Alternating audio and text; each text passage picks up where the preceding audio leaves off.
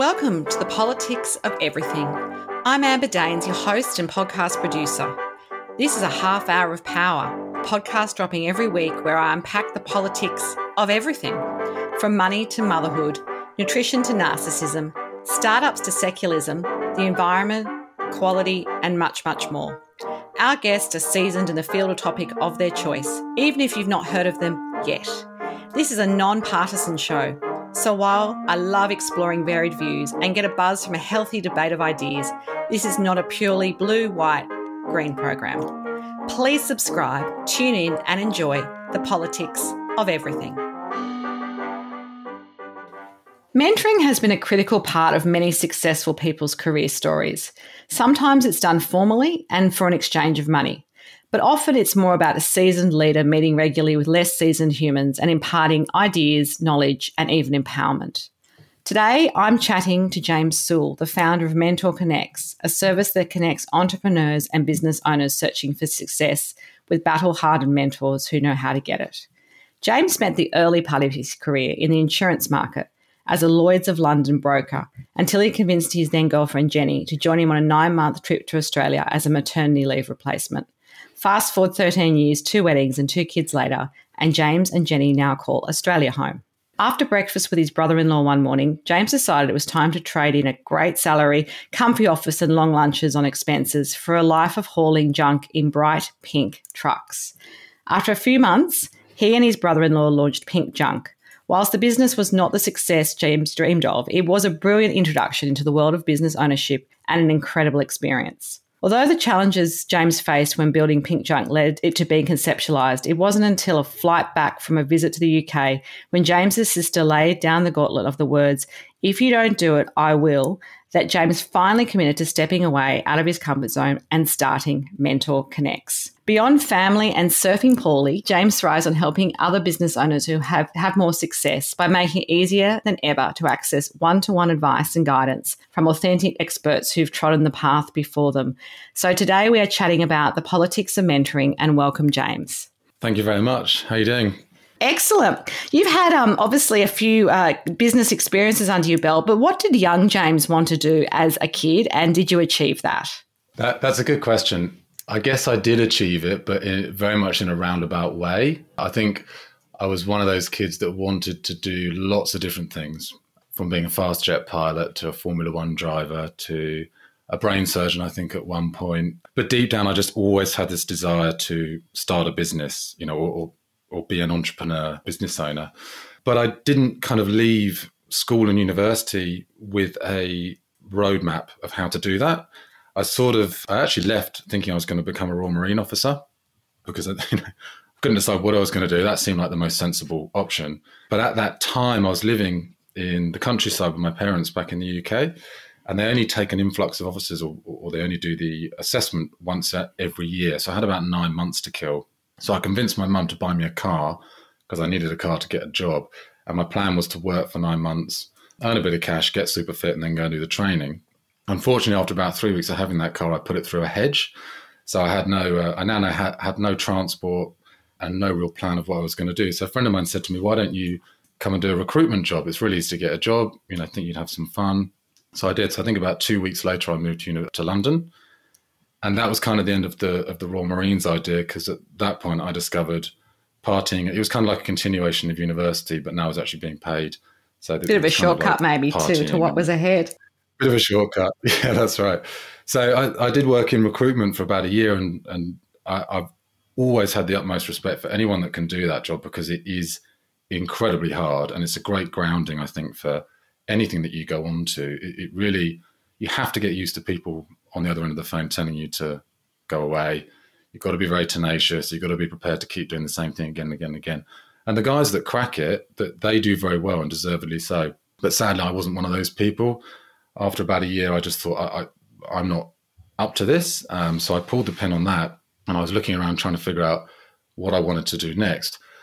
And we had some good family friends that that lived in Sussex, around where I grew up, who's who had worked in Lloyd's of London. You know, they they built careers as Lloyd's insurance brokers or underwriters, and they'd had a great time doing it, and seemed to have done financially very well. So I thought, well, that looks like a good crack. I'll give that a go And I was very lucky that I knew someone that helped me get a foot in the door. It's one of those kind of fairly closed markets where it's a little bit about who you know, not what you know, rightly or wrongly. It's just kind of a bit old school and traditional like that. Luckily, I managed to track down someone that that gave me a shot. But I did that for three years or so, and then I was thinking about what I'm going to do next, and I and I sort of I don't. Do you know much about the Lloyd's? A little bit because I actually worked in Hong Kong for a period of time, and Lloyd's oh, wow. was there. Um, this is a number of years ago. I'm going to yeah. age myself if I tell you how long ago that was. And then I worked in London um, as a business journalist, so I am familiar with the Lloyd's entity and and and what they do. Uh, a lot of people may not, but um, they're obviously well known and well established. Yeah, so it's it's a great like it's a great fun thing to do, and I think you really learn a lot about face to face negotiation, which I think is a, again is a good life skill. A bit like I look back at my time in recruitment and think that sales experience has been a good grounding for all sorts of stuff I've gone on to, and and I think similarly that Lloyd's experience, you know, face to face negotiating is a skill you can carry through life. But I, you know, I thought I was doing pretty well. My employer didn't though, so they made me redundant after three years, around about the global financial crisis time. And then there was a bit of a question mark. I, I was chatting to Jenny, who my now wife, but she was my girlfriend at the time.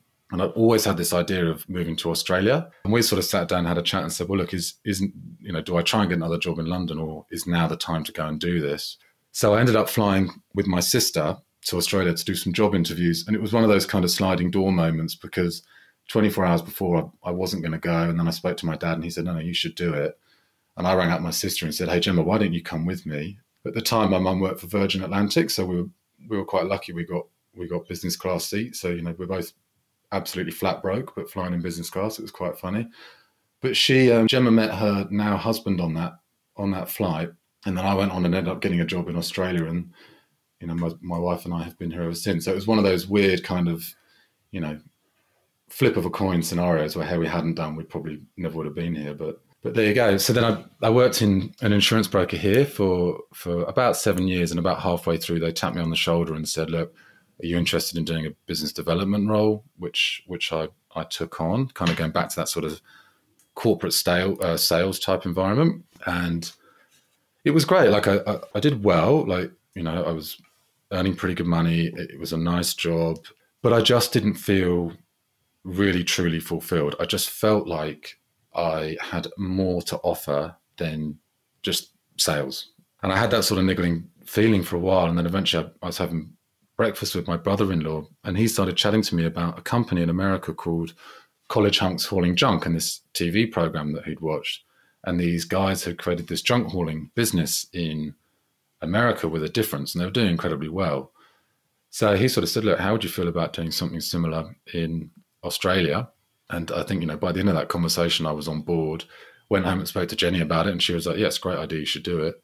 And so I think I, I probably a month or so later handed in my notice. And that's when we started the junk hauling business. So it's quite a, it was quite a big transition, but it was brilliant to be honest with you. I loved, I loved hauling junk.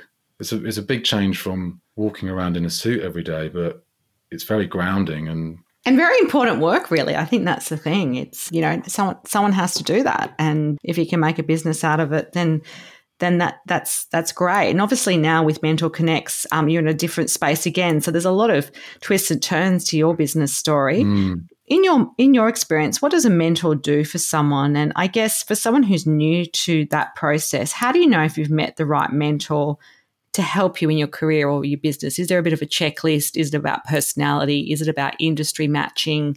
What are some of the criteria you think that really make that relationship work well? It's a really good question. And I think the first thing that you said there is to understand what a business mentor does. And it, it's a bit of a gray area. And particularly when you start talking about business mentoring and business coaching, it's very easy to confuse the two and use the terms interchangeably. So the definition we use with business mentor is an experienced business person who gives a less experienced business person advice over a period of time.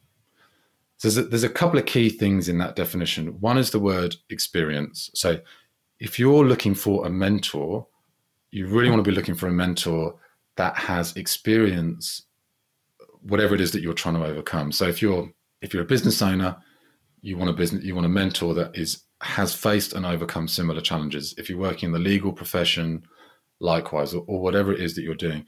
It's all about having relevant experience and being more experienced than you so you can draw on that experience. The second key thing in there is advice and about giving advice over a period of time.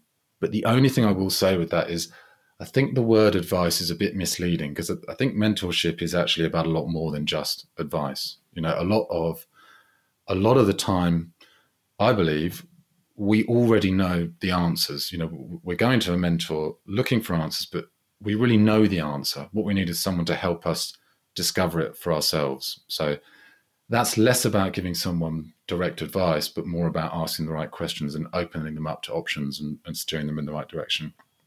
So that, that's kind of how I look at the at the definition. In terms of a, a checklist, I think that experience is the key one. So looking at for someone that has experienced similar challenges, and and I think that can be industry related, career or business stage related, or niche related. Then it's about their attributes, you know, and I, and I think we talked about it with advice. I think someone that's a really good listener is incredibly important. Someone that, you know, an active listener, someone that's asking the right questions to help you uncover the answers for yourself. I think that's a really key, key skill set.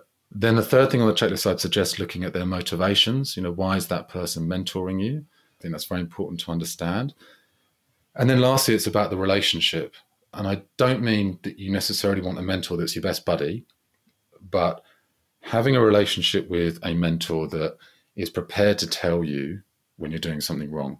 You know, we often people love to give advice and people love to, you know, offer you advice and give you support and that kind of stuff. But what you want is someone that's actually going to challenge you. And often the most the most fruitful relationships are when you've got someone who's comfortable telling you that they think that you're wrong.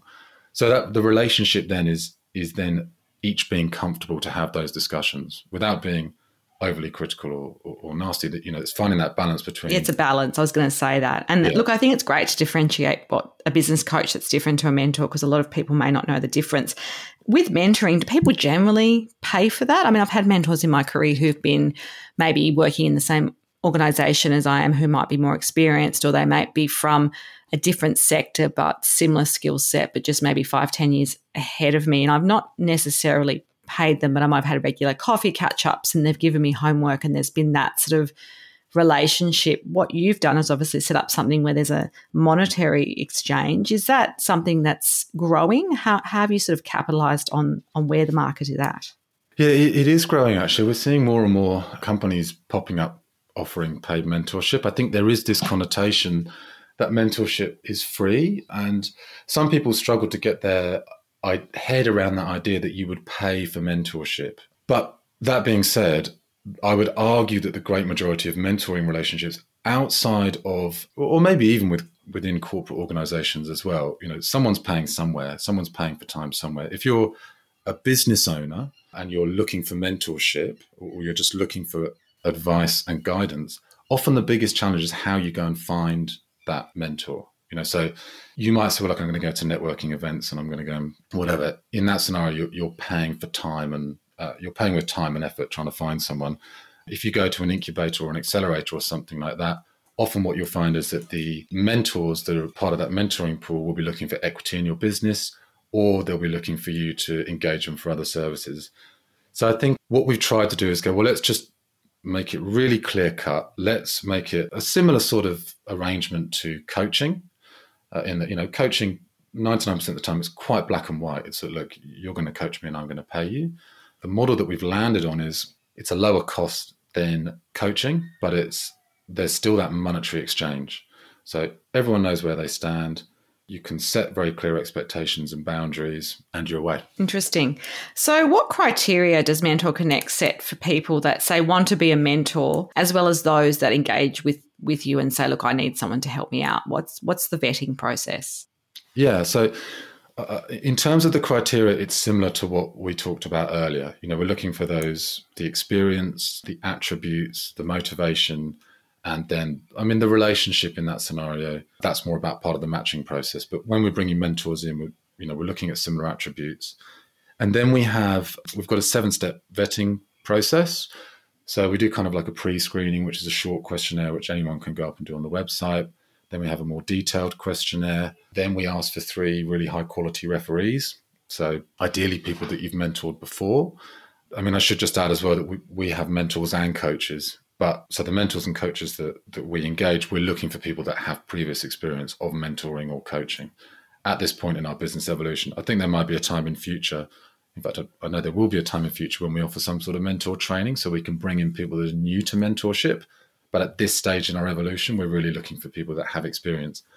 So we ask for, for three really good quality referees, and then they have a series of questions they answer. If that goes well, we then have a one on one interview process. And then from there, it moves into the kind of onboarding phase. Great. So we have a yeah we have a methodology that we use. It's called the MentorConnex way. It's a methodology which is kind of a hybrid between coaching and mentoring. What we sort of found was there's elements of coaching that work incredibly well and elements of mentoring that work incredibly well, and by bringing those two together, you know, it, it creates a really nice framework, and we're getting really good results. So, so we ask people to kind of understand, learn about, and, and agree to that, and then we have a service level agreement, and then there's kind of an ongoing there's an ongoing feedback and assessment process. So we're kind of monitoring it. That makes sense. All the Look, time. trust is one of the things I think is the biggest part of that relationship between a mentor and mentee because not dissimilar to maybe when you go see a psychologist or, or a counselor or something. Sometimes you're telling people your biggest fears, your biggest issues, your roadblocks in your business, which, you know, maybe you would want your clients or your mm. staff to necessarily know. And likewise, the mentor is imparting knowledge and ideas and experiences as well that shows often some vulnerability in how they've got to where they've got to, what mistakes they've made. So trust is the big one for me in my Yeah. experience with with these kinds of relationships. But what mm. else is really important in terms of ingredients and values to really make it tick? Do, do you mean in terms of what's going to make a successful mentor mentee relationship? Yeah, the relationship between the two, like trust is key, being honest, being open, but also what else is kind of the things that you think when you've seen the really successful relationships fly, Yeah. what is it that's that's kind of been at the heart of that? Well, I think it starts with setting really clear expectations, particularly, you know, what a mentee expects of a mentor, mentor, but also what a mentor expects of a mentee. I think it's really, really important to understand what you're trying to achieve. I, I tend to think about it from the business owner context. And often what we find with the business owners is they have trouble getting to the root of their problems. You know, what, what we often think is our challenge on the surface is not necessarily what's actually holding us back when you delve a bit deeper. So it's a, it's important to spend a bit of time going through that, and then it's about establishing some some really clear goals that you can both work towards. And I would recommend documenting them as well, so you've got somewhere something to refer back to. And with those goals, it's just important to remember that there's only so much you can do at any one time. So set some simple goals, one or two goals that can actually be achieved. Don't overwhelm yourself with sort of five to 10 goals. You know, there's too much other stuff going on in life, but set some simple, achievable goals and then just work through them. And then I think probably the last thing is, is commitment. You know, both the mentor and the mentee have to invest their time. You know, we get out what we put in like anything. There's going to be times when you think, oh, do you know, I, I, I don't want to meet with so and so today. I'm too busy and I haven't done what I said I would do. But what I've personally found from experience and what I hear from others is those are the meetings which, when you have, you go, I'm so glad I had that conversation. I let off some Absolutely. It's, it, it's different headspace and different thinking. absolutely. How do you know when it's time to break up or move on from your mentor? Yeah, I think that's a good question. I mean, I think for some people, never. You know, like you know, you, you see the example for, of Bill Gates and Warren Buffett. You know, I think Warren Buffett's been mentoring Bill Gates for forever. But that's you know, I, I think that's few and far between. I think for most people, if you're going into a relationship looking to achieve something, the natural time to move on is when you've achieved that goal. Unless you're setting new goals that you can work with that mentor on, often it's better to move on to someone new. I mean, let, to give you an example, you're working with someone to try and understand how to raise money for your business, but you've now raised money for your business. You know, perhaps your next challenge is how to build a leadership team. The question then becomes, well, is the mentor that you're working with right now the mentor to help you do that, or is there someone else that you should go and talk to instead? So I think that's that's another way of looking at it. Yeah, it's a really great practical way to think about it actually because it's it's goal based then as well. You've achieved that and you know, sometimes those relationships have a natural end it sounds like as well. It's, it's it's really funny actually. I, I did before I started Mentor Connect. I, I did some research and I spoke to about fifty different business owners, and the number one fear that they had about engaging a mentor was getting the wrong mentor. And when you sort of when we sort of delved into that a bit deeper, what it emerged people were worrying about was getting stuck with the wrong mentor. So uh, I think there's a bit of a notion that once you're with a mentor, you're with them for life, kind of thing, which is obviously not the case at all. But I think that this, the example that one lady shared with us was she'd had a mentor for about five years, and the relationship had long, you know, it, it wasn't really. She wasn't really getting anything from it anymore, but because it was a family friend, she didn't feel she could say, "Look, Uncle Bob, I I don't really want to meet with you anymore. You I think know? we're done. I Can we just done, go back yeah. to family lunches? Yeah, it's not you, it's me. So I think don't be afraid to say, look, this this relationship's been incredible. I've got so much from it right now. You know, let's take a break. let's come yeah, back. exactly. I think sometimes when you think about mentors and mentees, it can seem like a one way giving stream. So mm. the less experienced or hungrier mentee is kind of getting all that that knowledge, that know-how, that motivation. Yeah. I know from my own experience that I've actually I've been a mentor and a mentee and I've actually got a lot out of mentoring some people in different industries or people who've come through my sector that are a lot younger than me that have mm. had maybe technically speaking less life and business experience but maybe have a different view on an issue or a problem. Mm. How can a mentor be better at their role so that they're keeping I guess on top of where the industry is really at and where where they need to add value? I think that's a really good question. I think it comes back to what makes for a good mentor. And often that is down to the individual relationship between a mentor and a mentee. You know, and, and the example is, I mean, I mentioned it before, but capital raising is very much a niche skill. If you're working with a mentor who is guiding you through the capital raising process, for example, it's incredibly important that that mentor stays uh, on top of any developments in that industry. And I think that goes for any industry expertise. If a mentor, as mentors do, specializes in a particular sector. So they're staying on top of the knowledge and experience of their niche. Uh, but then the second thing is really about the soft skills. You know, I, I mentioned it before. I do think one of the really important things that a mentor can do is instead of trying to tell you the answer, help you discover it for yourself. And that is more about guiding you and asking questions and just opening your eyes to ideas. And that's more of a soft skill. And I think that comes with practice. I think it comes with an awareness, and, and, I think it comes with being humble enough to say, "Okay, I can improve on this." You know, and being being vulnerable to a degree as a mentor to say, "Okay, what can I work on and what can I improve on?" Absolutely.